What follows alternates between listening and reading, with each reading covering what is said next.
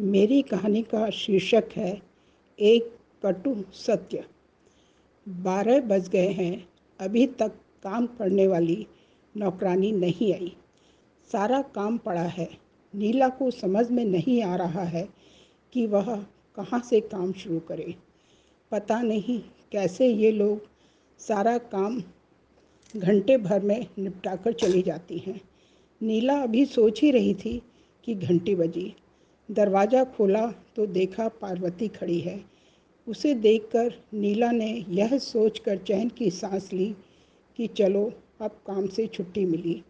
फिर भी बनावटी क्रोध से पूछा, आज देर कैसे हो गई? मैम साहब, अपने गोपाल को अंग्रेज़ी स्कूल में दाखिल करवाने गई थी। आज हम बहुत खुश हैं। लगता है हमारा सपना सच हो ही जाएगा। उसे स्कूल में दाखिला मिल गया है। क्या गोपाल को इंग्लिश स्कूल में दाखिला मिल गया है? नीला ने आश्चर्य से पूछा।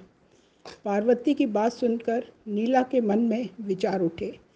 जब वह और अनिकेत अपने बेटे अजिताभ का दाखिला करवाने गए थे, तब हेड मिस्ट्रेस के सारे प्रश्नों का सामना उसे ही करना पड़ा था, जिससे खींचकर वह पूछ बैठी थी दाखिला तो बच्चे का करवाना है, फिर मेरा इंटरव्यू क्यों? वह इसलिए कि आप उसको पढ़ा भी पाएँगी या नहीं हेड मिस्ट्रेस ने मुस्कुराकर कहा था। तुम इंग्लिश स्कूल में पढ़ाना तो चाह रही हो, लेकिन पढ़ा भी पाओगी? अतीत से वर्तमान में आते हुए नीला ने कहा, हम नहीं पढ़ा पाएँगे तो क्या हुआ? ट्यूशन लगवा देंगे? एक ही तो बेटा है मेरा। उसको पढ़ाने के लिए रात दिन मेहनत करूँगी, पर पढ़ाऊँगी अंग्रेज़ी स्कूल में ही। नया स्कूल खुला है, गोपाल के बापू ने अपने साहब से सिफारिश करवा दी तो दाखला मिल गया, वरना मिलता ही नहीं। मैम साहब, उसकी फ़ीस, ड्रेस, किताबों इत्यादि में काफ़ी पैसा लग जाएगा। आप यदि चार हज़ार उधार दे देंगी तो मदद मिल जाएगी। धीरे धीरे हमारी पगार से काट लीजिएगा। वह तो ठीक है। अपनी मातृभाषा में शिक्षा दिलवाने से बच्चा शिक्षा को भली प्रकार समझ सकता है, वरना तोते की तरह रटता रहता है। नीला ने उसे समझाना चाहा। आप ठीक कह रही हैं, मैम साहब। किंतु आजकल अंग्रेज़ी जानने तथा बोलने वाला ही अच्छी नौकरी पा सकता है। नेता लोग हमें कहते हैं कि हिंदी हमारी मातृभाषा है। हिंदी में पढ़ाओ, परंतु अपने बच्चे को फ़ॉरेन में पढ़ाएँगे। जरा सी तबीयत खराब होने पर इलाज के लिए विदेश भागे जाएँगे। और मैम साहब, आपका आशीष बाबा भी अंग्रेज़ी स्कूल में ही तो पढ़ रहा है। मैम साहब, मेहनत मजदूरी करूँगी, किंतु अपने गोपाल को अंग्रेज़ी स्कूल में ही पढ़ाऊँगी। इतनी बातें कहाँ से सीख गई? आश्चर्य से नीला ने कहा। हम टीवी नहीं देखत का? यहाँ धोती कुर्ता में रहेंगे, जहाँ फ़ौरन गए, सूट, बूट पहनकर अंग्रेज़ी में बातें करने लगेंगे।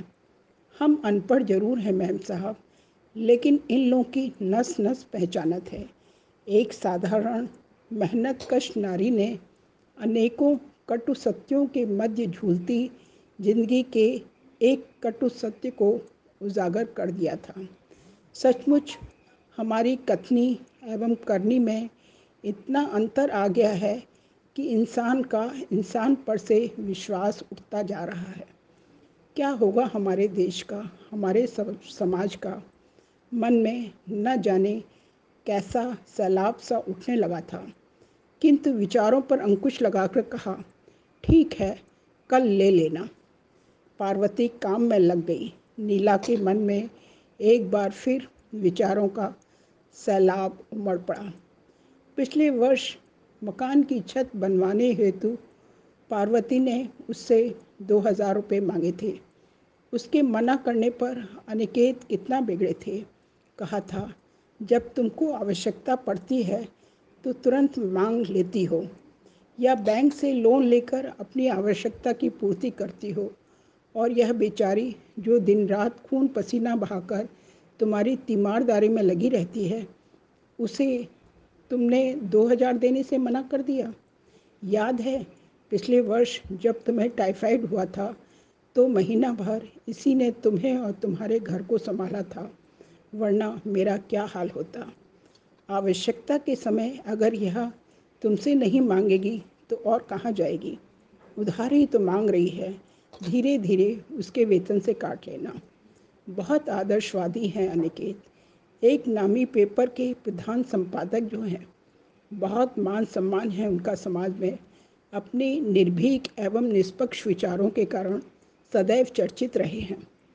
पार्वती चार हज़ार रुपये मांग रही है। दे दूँ शाम को अनिकेत के आने पर चाय देते हुए नीला ने कहा, दे दो भाई, होम मिनिस्टर हो घर की मुझसे पूछने की क्या आवश्यकता है? निर्णय तो मैं ले सकती हूँ, किंतु घर खर्च के लिए रुपए तो आप ही देते हैं। जरा भी ज़्यादा खर्च हो जाने पर तुरंत पेशी भी तो हो जाती है। तुम्हारा आरोप ठीक है। मेरा मानना है, जितनी चादर हो, उतना ही पैर पसारने चाहिए। उधार मांगकर घर चलाना मेरे उसूलों के विरुद्ध है। बेचारी गरीब है, उसे आवश्यकता है तो दे दो। अपनी अनावश्यक खर्चों में कटौती कर लेना। एक साड़ी कम खरीदना। साड़ी खरीदती हूँ तो तुम्हें बुरा लगता है। मुझे क्या? मैं तो कुछ भी पहनकर चली जाऊँगी। नाक तो आपकी ही कटेगी समाज में। मामूली लेखक तो हो नहीं। प्रमुख दैनिक पत्र के संपादक हो। नीला ने तुनक कर कहा। अच्छा छोड़ो। यह बताओ, पार्वती को चार हज़ार रुपयों की आवश्यकता किस लिए पड़ गई? चाय पीते हुए अनिकेत ने पूछा। उसके लड़के को इंग्लिश स्कूल में दाखला मिल गया है। उसकी ड्रेस फ़ीस एवं किताबों के लिए उसे रुपयों की आवश्यकता है। इंग्लिश स्कूल में, लेकिन क्या वह उसे पढ़ा भी पाएगी? अनिकेत भी उसी की तरह प्रश्न पूछ उठे थे। यही प्रश्न मैंने उससे किया था। तथा प्राप्त उत्तर से मैं भी आश्चर्यचकित रह गई थी। पार्वती का कहा एक एक शब्द उसने अनिकेत को सुना दिया। उसकी बात सुनकर अनिकेत कह उठे, सचमुच भारत तरक्की कर रहा है। कौन कहता है भारत का मतदाता जागरूक नहीं है? तभी तो वादा पूरा न करने पर सरकारें बदल जाती हैं। वह तो ठीक है, किंतु इनके बच्चे भी अंग्रेज़ी पढ़कर बाबू बनने लगेंगे तो घर का काम कौन करेगा? हमारे यहाँ तो किसी को भी स्वयं एक गिलास पानी पीने की भी आदत नहीं है। तुम्हारी मानसिकता भी अंग्रेज़ों जैसी हो गई है। अंग्रेज़ों ने हम भारतीयों पर अंग्रेज़ी इसलिए थोपी थी कि हम ज़्यादा पढ़ लिख न सकें। उनके गुलाम बनकर उम्र भर उनकी सेवा करते रहें। हम भी अगर ऐसा ही सोचते हैं तो उन्होंने क्या गलत किया? शायद इसीलिए हमारे संविधान निर्माताओं को देश के गरीब एवं पिछड़े लोगों के लिए आरक्षण की नीति अपनानी पड़ी थी। जो राजनीतिक दुराग्रह के कारण समाज के लिए कोड बन गई है, जिसके कारण धर्म और जाति के नाम पर आज समाज कई गुटों में बन, बंट गया है। कहते हुए अनिकेत का स्वर बोझिल हो गया था। आप ठीक ही कह रहे हैं। मैं ही गलत थी। सभी को समान अधिकार एवं सुविधाएँ मिलनी चाहिए। प्रत्येक व्यक्ति को अपना काम स्वयं करने की आदत डालनी चाहिए। तभी समाज का उत्थान एवं सुधार संभव है। प्रतिभाएँ किसी जाति एवं धर्म की बपौती नहीं होती। स्वअवसर प्राप्त कर वे दलदल में खिले कमल के सदृश चतुर्दिक दिशाओं को अपनी सुगंध से सुवासित करने की क्षमता रखती हैं एवं सही अर्थों में मानव कहलाने के अधिकारी होती हैं। अरे, तुम भाषण कब से देने लगी? अनिकेत ने मुस्कुराकर कहा, आपकी संगत का असर है। उचित अवसर पाकर गुलर भी गुलाब बन जाता है। नीला ने नहले पर दहला मारते हुए कहा, इसके साथ ही नीला के मन में बैठी ऊंच नीच जाति पाति एवं ईश्वर का घना कोहरा छटने लगा था। सुधा आदेश।